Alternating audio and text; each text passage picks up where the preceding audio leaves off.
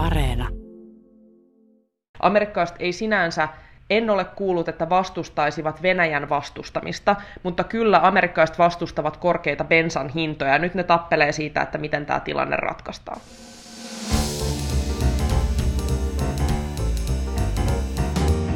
Mistä maailma puhuu, puhuu bensapaniikista, eli siitä, mihin Venäjän öljyn hylkiminen voi johtaa.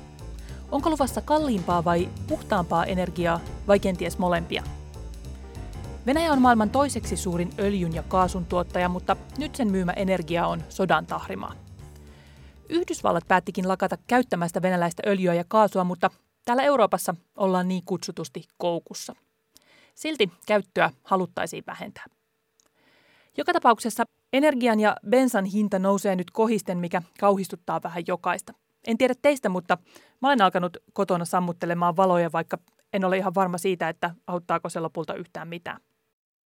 Ja silti vaikka kukkaroa korventaa, taistelutahto Venäjää vastaan on kova ja siksi jotenkin sitä yrittää olla turhasta valittamatta ja ehkä ajaa vähän vähemmän sillä autolla. Mä mietinkin, että voisiko fossiilisten polttoaineiden kallistuminen olla juuri se, mitä maapallo tarvitsee? Voiko tästä seurata jotain hyvää ilmaston kannalta?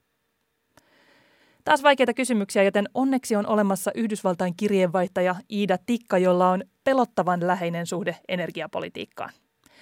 Iida saa selittää, mitä kaikkea Venäjän öljyn boikotoimisesta voi seurata ja miten se vaikuttaa yhdysvaltalaisiin, jotka varmaan autoilisivat omaan vessaansakin, jos vain voisivat. Viimeksi kun me puhuttiin energiasta, huusin Iidalle, koska hän ei suostunut lopettamaan puhumista, joten katsotaan kuinka nyt käy. Minä olen Jenny Matikainen. Iida, puhutaanko energiasta? Puhutaan, puhutaan energiasta. Mä oon tosi iloinen, että me puhutaan energiasta. Me puhu, voitaisiin puhua joka viikko energiasta. Saisi nähdä, kuinka monta kuuntelijaa meidän podilla olisi, jos me ihan joka viikko puhuttaisiin energiasta. Mutta aloitetaan tämmöisellä energiasta puhumisen peruskysymyksellä. Eli kuinka paljon bensa Yhdysvalloissa tällä hetkellä maksaa? Tällä hetkellä bensa maksaa suunnilleen sellaisessa neljän kieppeillä. Kävin just eilen kaverin kanssa tankkaamassa ja hän löysi halpaa bensaa, eli se oli 3,5 gallonalta, joka siis kuulostaisi suomalaisen korviin varmaan aika korkealta, jos ajattelisi, että gallona on sama asia kuin litra, mutta gallona on itse asiassa saa sen 3,7 litraa. Eli siis täällä bensa on edelleen ihan hurjan paljon halvempaa kuin Suomessa, mutta se ei poista sitä, että täälläkin tämä shokki on ollut ihan valtava, eli osassa maata bensan hinta on noussut jopa 20 prosenttia ihan parissa viikossa. Kun sä tuot käymään Suomessa, niin sä voisit tuoda vähän bensaa laukussa, mutta mietin myös sitä, kuten sä aina sanot sitä, että siellä autoillaan ihan ihan joka paikkaan. Ja bensahinta on hirveän herkkä asia meillä Suomessa, mutta se on ehkä vielä herkempi asia siellä. Onko siellä ihmiset nyt huoltoasemilla, barrikaadeilla, kylttien kanssa raivoamassa vai miltä siellä tuntuu? Ei toistaiseksi, mutta kyllä se jo tuntuu. Ja se tuntuu ekana tietenkin niissä, joilla ei ole oikeasti mitään muita vaihtoehtoja kuin päästä oikeasti autolla töihin, eli ihmiset, jotka asuu asuinalueella, joille on reitetty yhtään mitään muuta julkista liikennettä, joka siis on valtaosa amerikkaisista suoraan sanottuna. Mä mietin jotenkin tässä sitä, että tässä kertaantuu tavallaan tämä koronan jo ennestään aiheuttama epätasa-arvo, jossa osa porukasta jatkotöitä, siirtyi etätöihin, nytkin jatkaa etätöitä. Osa porukasta ensin menetti työnsä, sitten pääsi takaisin töihin, ja nyt sinne töihin meneminen maksaa aivan hirveästi, kun pitää mennä autolla. Eli täällä tavallaan se bensan hinta tuntuu ihan hirveästi kaikissa ihmisissä, koska ei ole mitään muuta vaihtoehtoa kuin mennä paikasta paikkaan autolla. Täällä on, mä sanoisin, että neljä kaupunkia, joissa pärjää ilman autoa. Mennään sitten takaisin tähän Ukrainan sotaan, niin Mä en tiedä, ainakin niin kuin mun kuplassa, niin koko ajan puhutaan siitä, että hitsi kun nämä asiat on kalliimpia, sähkölasku vähän pelottaa, mutta silti on semmoinen, että, että nyt kaikki yhdessä rintamassa Venäjää vastaan Ukrainan sota, että kyllä me tämä hintojen nousu kestetään, niin mikä se fiilis on siellä niin kuin yhdysvaltalaisten keskuudessa, että onko ne silti sitä mieltä, että, että meidän pitää sietää tämä asia? Osittain kyllä. Eli täällä tämä Venäjän vastustaminen on ollut yllättävänkin yhdistävä asia. Eli täällä tavallaan se reaktio tähän sotaan on ollut sellainen, että sekä republikaanit että demokraatit on vihdoin yhdestä asiasta yhtä mieltä, ja itse asiassa jopa vaatii koko aika voimakkaampia pakotteita Venäjää vastaan. Ja se nähdään osittain tässä energian hinnassa, mutta täällä myös jossain määrin on jonkinnäköinen pohjatieto myös ihmisillä siitä, että tämä energian hinta oli kovassa nousussa jo ennen tätä sotaa. Eli koska öljyn hintaahan leimaa tämä niin kutsuttu boom-bust-kierros, eli huiput ja sitten nämä laskukaudet, niin tässä oli jo tulossa, tiedossa oli tulossa tällainen huippukausi, joka johtui tavallaan tästä, miten korona vaikutti öljyn tuotantoon silloin kaksi vuotta sitten. Eli maaliskuussa 2020, kun kaikki meni kiinni, niin öljyn, öljyntuottajathan meni paniikkiin, veti tuotannon tosi alas. Öljyn hinta kävi jopa miinuksella. Ja sen jälkeen tuotantoa tavallaan, tuotantoa leikattiin siksi aikaa niin merkittävästi, että sitä tavallaan tuotantoa ei ole vielä kiritty takaisin. Ja siinä aikana myöskin nämä öljyyhtiöt ei ehkä sijoittanut siihen uuteen tuotantoon, joten tavallaan ei ole päästy takaisin siihen tasapainoon, joka oli ennen. Mulle tuli vaan mieleen Mr. Boombastic, mutta ei siitä se enempää. Boom bust, mitä sä sanoitkaan. Mutta viimeksi kun me puhuttiin energiasta, niin sä sanoit sitä, että Yhdysvalloilla on niin paljon omaa öljyä, että, että sille ei ikinä voi tulla pulaa öljystä. Niin jotenkin mä mietin tätä kuviota, että sielläkin ne hinnat nousee, niin miksi sitä kotimaista öljyä ei pusketa sinne markkinoille, kun sitä kerta olisi siellä tarjolla? No siis totta kai kun energia on tavallaan maailmanlaajuinen markkina, niin joo, siis Yhdysvallat pystyy kaivamaan omasta maastaan lisää energiaa ja mitä enemmän uusiutuviin siirrytään, niin sitä enemmän siirrytään kohti sellaista aikakautta, jossa energiaa on yltäkylläisesti ympäri maailman, mutta erityisesti Yhdysvalloissa. Täällä on totta kai se ongelma, että nämä yhdysvaltalaiset öljyntuottajat, kaasuntuottajat on on heiveröisimpiä silloin, kun hinnat heittelee maailmanlaajuisesti, koska vesisärjytystekniikka, jolla täällä sitä öljyä maasta kaivetaan, niin on tosi kallis tekniikka. Että tavallaan sitä tuotantoa ajetaan tosi nopeasti alas, jos hinta on alhainen. Eli se tavallaan johtaa sen hinnan heittelyyn myös Yhdysvalloissa. Miten sitten se, että kun siellä aina kun on joku kysymys, niin siitä on olemassa myös kaksi erimielistä ryhmittymää, niin väännetäänkö siellä paljon siitä, että pitäisikö sitä öljyä nyt porata lisää vai pitäisikö ehkä keksiä sitten joku muu ratkaisu? No, siis kun me nyt katsotaan tätä tämänhetkistä tilannetta, niin tässä näkyy myös se, että täällä on tietty jakolinja energiapolitiikassa maan sisällä, joka myös vaikuttaa tähän energiantuotantoon kotimaisesti. Eli täällä on toisaalta se jengi, joka nytkin sanoo, että meidän pitäisi vetää aivan tappiin kaikki, kaikki kaivot ja tuottaa niin paljon kuin pystytään. Tähän jengiin mä sanoisin, että osittain kuuluu myös ne ihmiset, jotka niin kuin ajattelee, että bensavero pitäisi poistaa, jotta, jotta tämä bensan hinta alenisi. Sitten on toisaalta ne, se jengi, joka on silleen, että pitäisi vetää tätä omaa öljyn tuotantoa alaspäin, koska se raha pitäisi sijoittaa uusiutuviin. Ja sitten tämä jengi haluaisi esimerkiksi, että tässä tilanteessa – panostettaisiin siihen, että kysyntää saataisiin alaspäin, eli että olisi lisää sijoituksia vaikkapa sähköautoiluinfraan tai julkiseen liikenteeseen ja niin edelleen. Eli tämä on se jakolinja, ja tämä on tullut nyt täällä myös tälläkin hetkellä esiin. Eli amerikkalaiset ei sinänsä en ole kuullut, että vastustaisivat Venäjän vastustamista, mutta kyllä amerikkalaiset vastustavat korkeita bensan hintoja. Nyt ne tappelee siitä, että miten tämä tilanne ratkaistaan.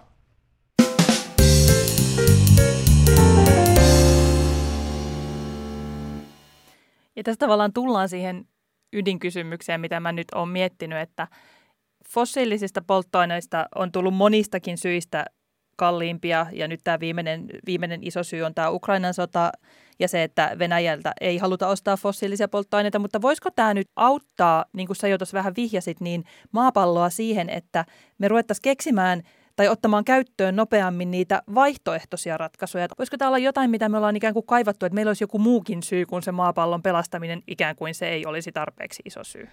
No, mähän haluan olla ikuinen optimisti. Mä en ole, mutta mä haluan olla. Näin niin kuin on the record.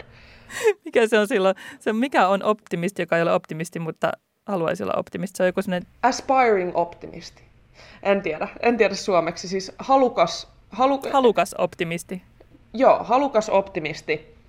Mutta siis kyllähän tämä sillä tavalla, tässä on monia tekijöitä tässä tämänhetkisessä tilanteessa, jotka voisi puskea meitä nopeampaan siirtymään. Ensinnäkin, korkeat energian hinnat aina mahdollistaa energiayhtiöille lisää sijoituksia. Tässä on nyt vain kysymys siitä, että laitetaanko ne sijoitukset uuteen fossiilisten tuotantoon vai laitetaanko ne uuteen uusiutuvien kehittämiseen. Sitten toiseksi korkeat energian hinnat johtaa energiatehokkuuteen, eli esimerkiksi parempaan rakentamiseen. Öljykriisi 70-luvulla johti niin kuin energiatehokkaampaan rakentamiseen. Ja siis mä tiedän, että on tosi epäseksikäs tapa puhua niin kuin vihreästä muutoksesta, mutta energiatehokkuus on ihan hirveän iso osa sitä, että me saadaan kysyntää alaspäin. Ja sitten kolmanneksi, jos mietitään sitä, että miten niin kuin se kysyntä muuttuu, niin Tietenkin se, että liikenne sähköistyy, on se, mistä me koko aika puhutaan, minkä pitäisi tavallaan muuttaa sitä, että kuinka paljon bensaa me poltetaan. Ja tästä on ehkä joitain pieniä hiljaisia signaaleja täältä Yhdysvalloista, että tämä bensan hinta puskee niitä, joilla on mahdollisuus just nyt vaihtaa auto, niin harkitsemaan selkeästi enemmän sähköautoja. Mutta se infra puuttuu vielä, ja tästä tullaan siihen isoon muttaan, eli tässä on paljon mahdollisuuksia siihen, että tämä puskisi meitä nopeampaan siirtymään, mutta se politiikka siinä taustalla ratkaisee just nämä tekijät, että laitetaanko rahaa ennemmin uuteen fossiilisten tuotantoon vai sitten tähän kehitystyöhön. Ja rakennetaanko lisää infraa, eli just näitä vaikkapa autolatauspisteitä. Ja tämä taistelu näkyy tavallaan monessa osavaltiossa. Täällä tällä hetkellä just, just, juuri tässä bensaverokeskustelussa, koska jos bensavero poistetaan ja bensasta tulee halvempaa, siinä siis leikkaantuu totta kai osavaltion tuloja, ja ne tulot on pois siitä potista, josta myös ammennettaisiin siihen, että voitaisiin rakentaa sellaista infraa, joka auttaisi tässä siirtymässä. Eli tämä on tosi poliittinen kysymys, ja täytyy muistaa, että Yhdysvalloissa, kuten tyyliin aina, on jälleen vaalivuosi. Eli täällä on tällä hetkellä tulossa välivaalit, joissa tietenkin mä uskon, että tämä bensan hinta tulee olemaan yksi niistä kysymyksistä, joista kaikista eniten keskustellaan. Mutta jos nyt joku fiksu poliitikko haluaisi ikään kuin uudelleen myydä vihreämpää energiaa, niin eikö se nyt voisi, niin sehän pitäisi nyt kytkeä niin siihen sellaiseen turvallisuuspolitiikkaan ja siihen Yhdysvallat yhdysvaltalaisille tehdään kotimaassa vihreämpää energiaa eikä osteta sitä pahaa venäläistä öljyä vai onko tämä liian naivi ajatus? Ei se ole naivi. Täällä itse asiassa on puhuttu siitä, että miten tämä tilanne on siitä poikkeuksellinen, että samaan aikaan nämä kaikista vihreimmät niin saattaa nähdä sen merkityksen, että kotimaista tuotantoakin pitää olla ja sitten samaan aikaan nämä kaikista energiajurmoimmat saattaa just nähdä sen, että okei, että meidän pitää monipuolistaa tätä energiasekoitusta, jotta me pystytään myös viemään energiaa tarvittaessa niin paljon kuin halutaan. Mun on pakko kysyä vielä vähän tämmöinen kyyninen kysymys, että onko esimerkiksi Yhdysvalloissa joku semmoinen kansanosa tai joku raharikas osa, jonka mielestä on tosi kiva tilanne, että niiden säästöpossu pullistuu tässä koko ajan, ikään kuin ne ei haluaisi ehkä edes välttämättä muuttaa tätä tilannetta. No se kansanosa, josta sä puhut, on tietenkin ne, joilla on sijoituksia öljyfirmoissa. Eli totta kai tällä hetkellä, kun öljyn hinta on kallis, niin öljyyhtiöt ja öljyntuottajamaat tekee hurjia voittoja ne tekee tällä hetkellä historiallisia voittoja. Ja se on yksi osa tätä keskustelua täällä, on siis tavallaan, johon erityisesti presidentin hallinto on itse asiassa yrittänyt kääntää tämän huomion, että he on silleen, että hei, tämä ei ole niin kuin, että me ei ole aiheutettu tätä, tätä ongelmaa, vaan kapitalismi on. Eli että kun sä pystyt, kun sulla on jotain, mitä kaikki haluaa, niin sä pystyt vähän niin kuin määrittää sen hinnan ja tekee hurjia voittoja ja sitten niin kuin kansa kärsii. Ja se on osittain totta tässä tilanteessa. Onko myös totta se, että yksi syy, minkä takia öljyyhtiöt nimenomaan on jakanut näitä voittoja eikä ole sijoittanut niitä eteenpäin, on se, että nämä öljyyhtiöt tavallaan ehkä on vähän pihalla siitä, että miten heidän pitäisi suunnitella tulevaisuuttaan, eikä he oikein osaa sijoittaa niitä eteenpäin mihinkään tuotantoon, niin sekin on totta. Eli jos olisi tajunnut sijo- ostaa jotain osakkeita silloin 2020 romahduksessa, niin nyt olisi aika tyytyväinen ihminen. Harmi, ettei tullut silloin mieleen tai ehkä ei silloin ollut kovin monta dollaria kukkarossa, joita olisi voinut moiseen sijoittaa. Niin, tai ei halunnut sijoittaa öljyyhtiön, koska ei näe sitä tulevaisuuden alana. Sinä sen sanoit.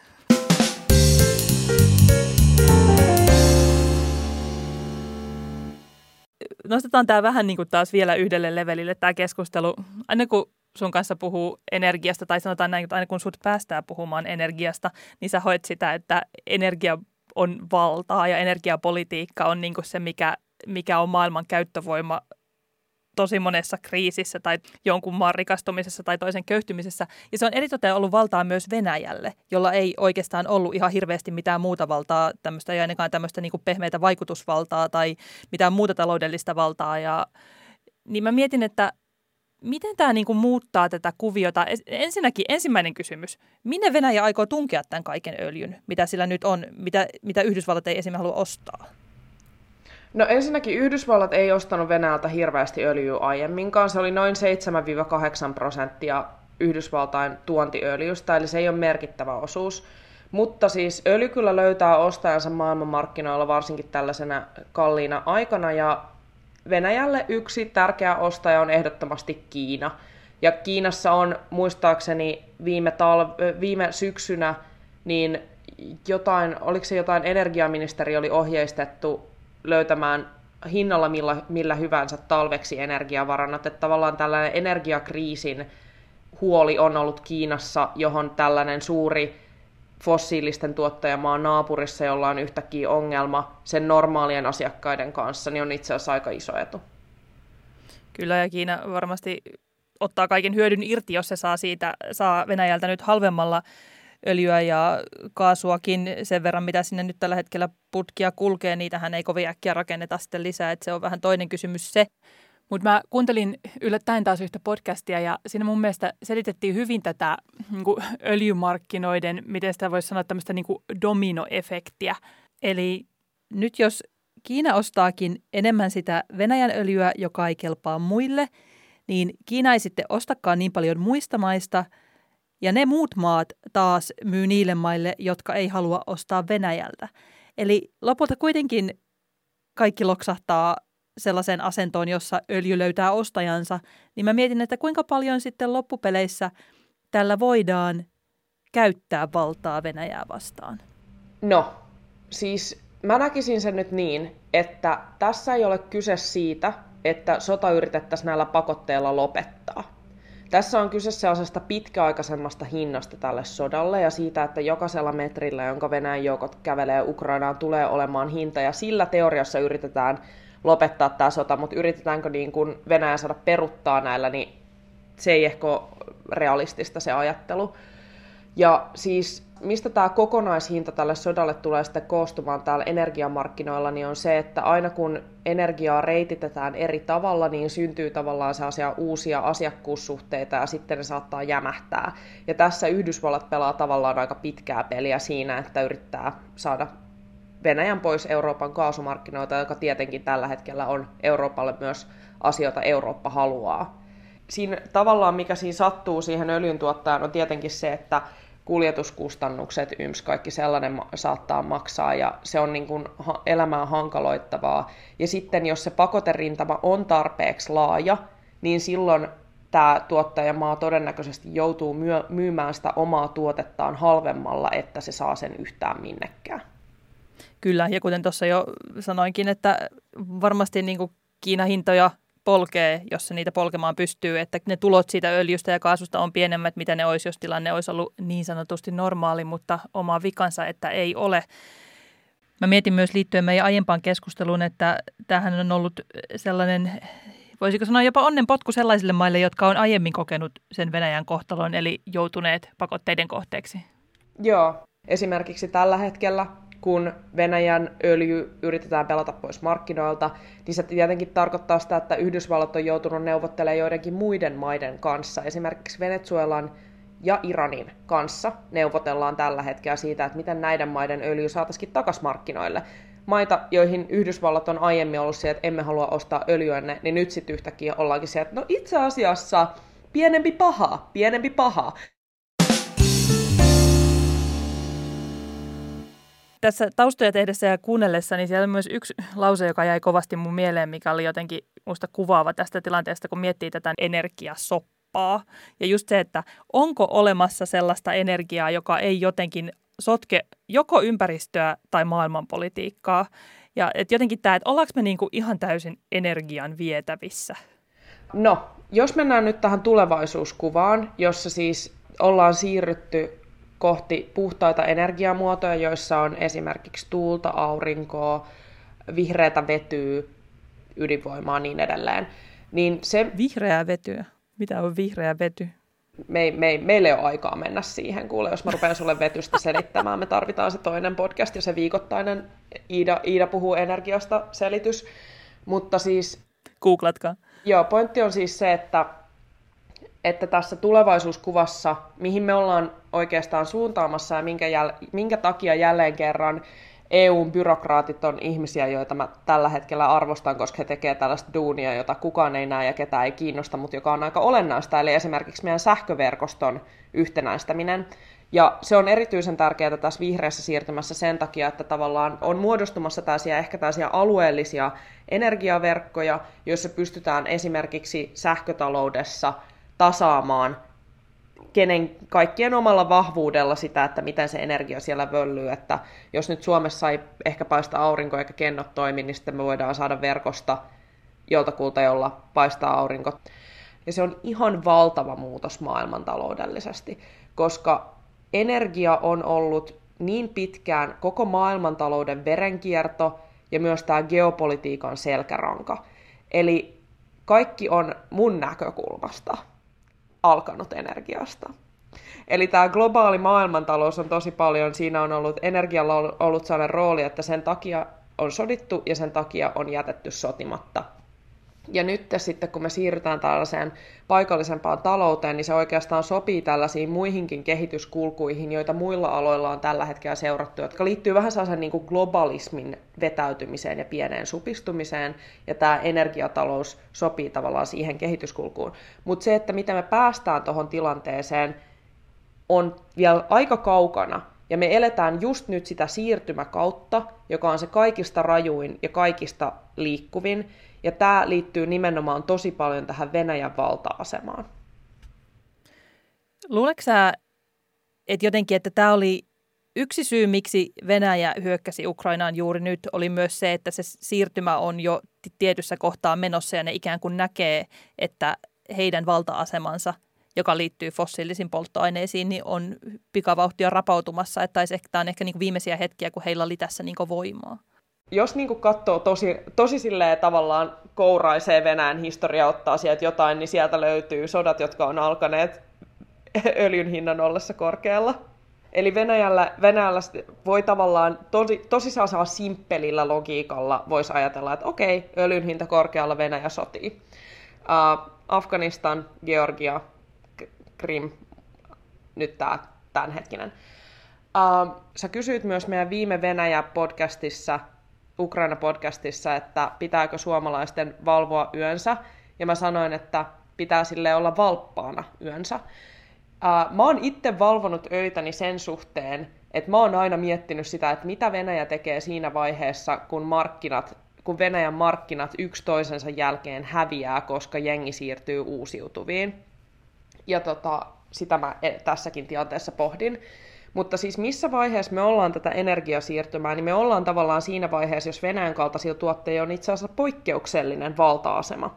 Koska kun me ollaan siirtymässä uusiutuviin energiamuotoihin, niin se ei tule ole mitenkään sellainen helppo ja askel askeleelta etenevä siirtymä, vaan se tulee johtamaan tällaisiin kausiin, joita me eletään nyt, joissa energian hinta heittelee ja saattaa olla todellisia piikkejä välillä, koska se ei ole, niin kuin me ollaan siirtymässä täysin uuteen järjestelmään, ihan historiallista, niin siinä tilanteessa, kun tämä energian hinta elää tosi paljon, niin siinä tilanteessa sellaiset tuottajamaat, jotka pystyy kaikista helpoiten säätelemään energiantuotantoaan, on tosi vahvoilla. Ja ne, jotka pystyy halvalla myös tuottamaan energiaa. Esi- esi- esimerkiksi Saudi-Arabia nyt on ihan ykkönen, Kuwait, osittain Venäjä. Tavallaan jos sulla on maaperä, johon sä työnnät tiku ja sitten sieltä tulee öljyä, niin ne on nyt vahvoilla, koska he pystyy halvasti sitä pumppaamaan.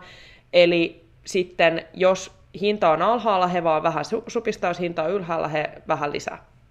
Ja tota, nämä tuottajat on ne, jotka tulee olemaan tämän siirtymän aikana, heillä tulee olemaan tämmöinen valtava valta-asema, ennen kuin tulee tämä todellinen romahdus, jossa markkinat ihan aidosti häviää. Siinä tulee, siitä tulee aika verinen taistelu siis markkinoista. Eli öljypiireissähän on jo jonkin aikaa oltu se, että jännittävää nähdä, että tuleeko sotia energian markkinoista, kun ennen sodittiin siitä energian lähteistä. Mutta se on sellaista nörtti, nörttispekulaatiota ainakin toistaiseksi. Miten markkinoista voisi sotia? Että ne niin alkaisi painostaa joitakin maita, että sä ostat vaan meiltä? Niin, tai sitten, no siis se voisi olla yksi tapa, tai sitten se, että, että estää muita tuottajia pääsemästä tietylle markkinalle. Se omituinen sota, jossa porukka juoksee öljytynnyreiden kanssa ympäriinsä, että ota mun öljy. Pakko vielä maalata semmoinen kysymys tulevaisuuteen, että jos puhutaan siitä, että energia on valtaa ja voimaa, niin entä sitten kuvitellaan se tilanne, jossa me oltaisiin ikään kuin siirrytty jo tähän kohtaan, jossa fossiilisilla olisi huomattavasti pienempi rooli – niin kellä, ja, kellä sitä valtaa ja voimaa sitten on? Vai onko silloin menty sitten tähän sun kuviossa tähän, että kaikilla on vähän niin kuin omansa, että enää ei tarvitse sitten tapella? Niin, että siis jos me otaisiin tässä, jossa on tällaisia pieniä ää, paikallisia energia... No siis, siis mä sanoisin, että siinä tilanteessa niillä energiantuottajamailla on valtaa, joilla on saa siirreltävää energiaa, jota pystytään niin kuin viemään muualle. Eli jälleen kerran tämä infrastruktuuri ja geopolitiikka tulee olemaan tärkeitä. Mutta siinä tilanteessa, jossa me ollaan siirrytty tällaiseen tilanteeseen, jossa esimerkiksi Suomella on tuulivoimala, tuulivoimaloita pitkin rannikkoa, jotka kattaa paljon, paljon meidän sähkön tuotannosta ja niin edelleen, niin totta kai siinä vaiheessa maat, kun ne on omavaraisempia jonkin asian suhteen, niin silloin energia ei ole enää yhtä lailla sellainen niin globaalin vallan väline kuin mitä se oli ennen. Kuulostaa ihanalta tulevaisuudelta. Siis se kuulostaa jollain tapaa, mutta sitten kun pitää muistaa myös se, että se energia on myös ollut sellainen sidos, jolla on tavallaan ollut, joka on luonut niitä suhteita, että sulla pitää olla se naapuri, jolta sä ostat sen sun kaasun. Niin se on hyvä, että se naapuri ei voi enää niinku kiristää sua sillä kaasulla, mutta sulle ei ole sit syytä olla kaveri sen naapurin kanssa.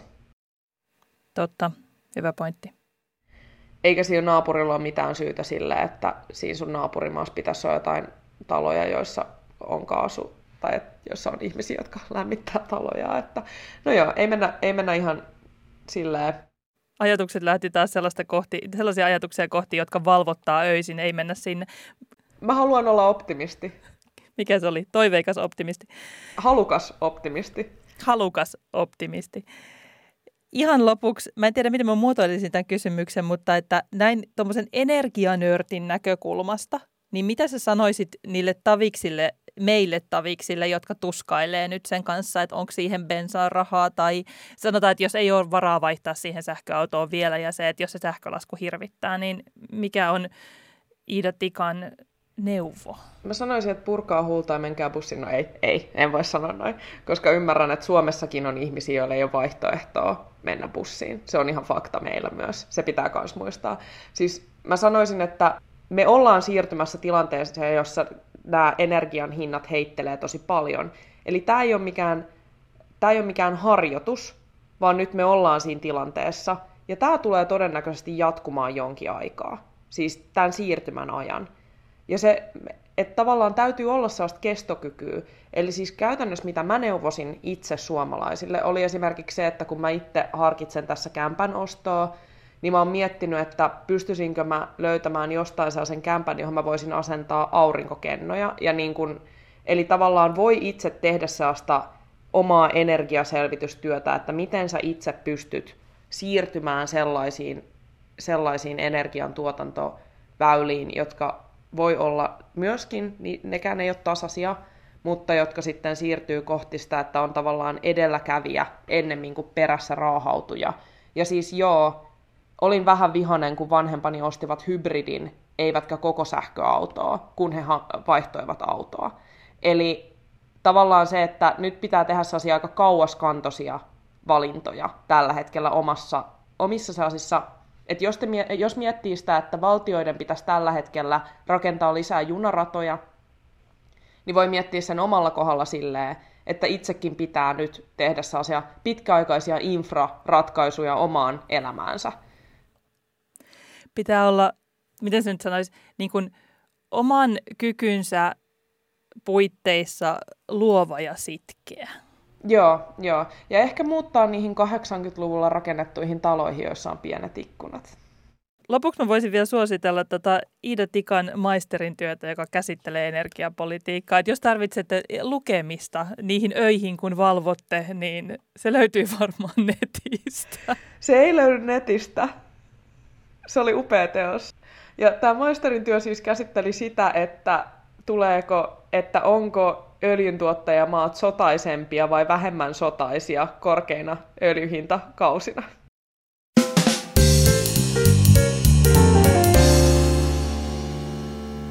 Tuo Iidan tutkimuskysymys voikin olla tämän jakson loppuarvoitus ja sä voit käydä esittämässä siihen veikkauksesi mun Instagram-tilillä Jenny Yle löytyy se ja mä lupaan, että vastaus lopulta paljastetaan siellä, jos ette sitä jotain podin perusteella arvaa. Kiitos halukkaalle optimistille, iki-ihanalle energianörtille, Yhdysvaltain kirjeenvaihtajanakin tunnetulle Iida Tikalle. Tämä oli Mistä maailma puhuu. Minä olen Jenny Matikainen ja tervetuloa seuraan taas kahden viikon päästä torstaina.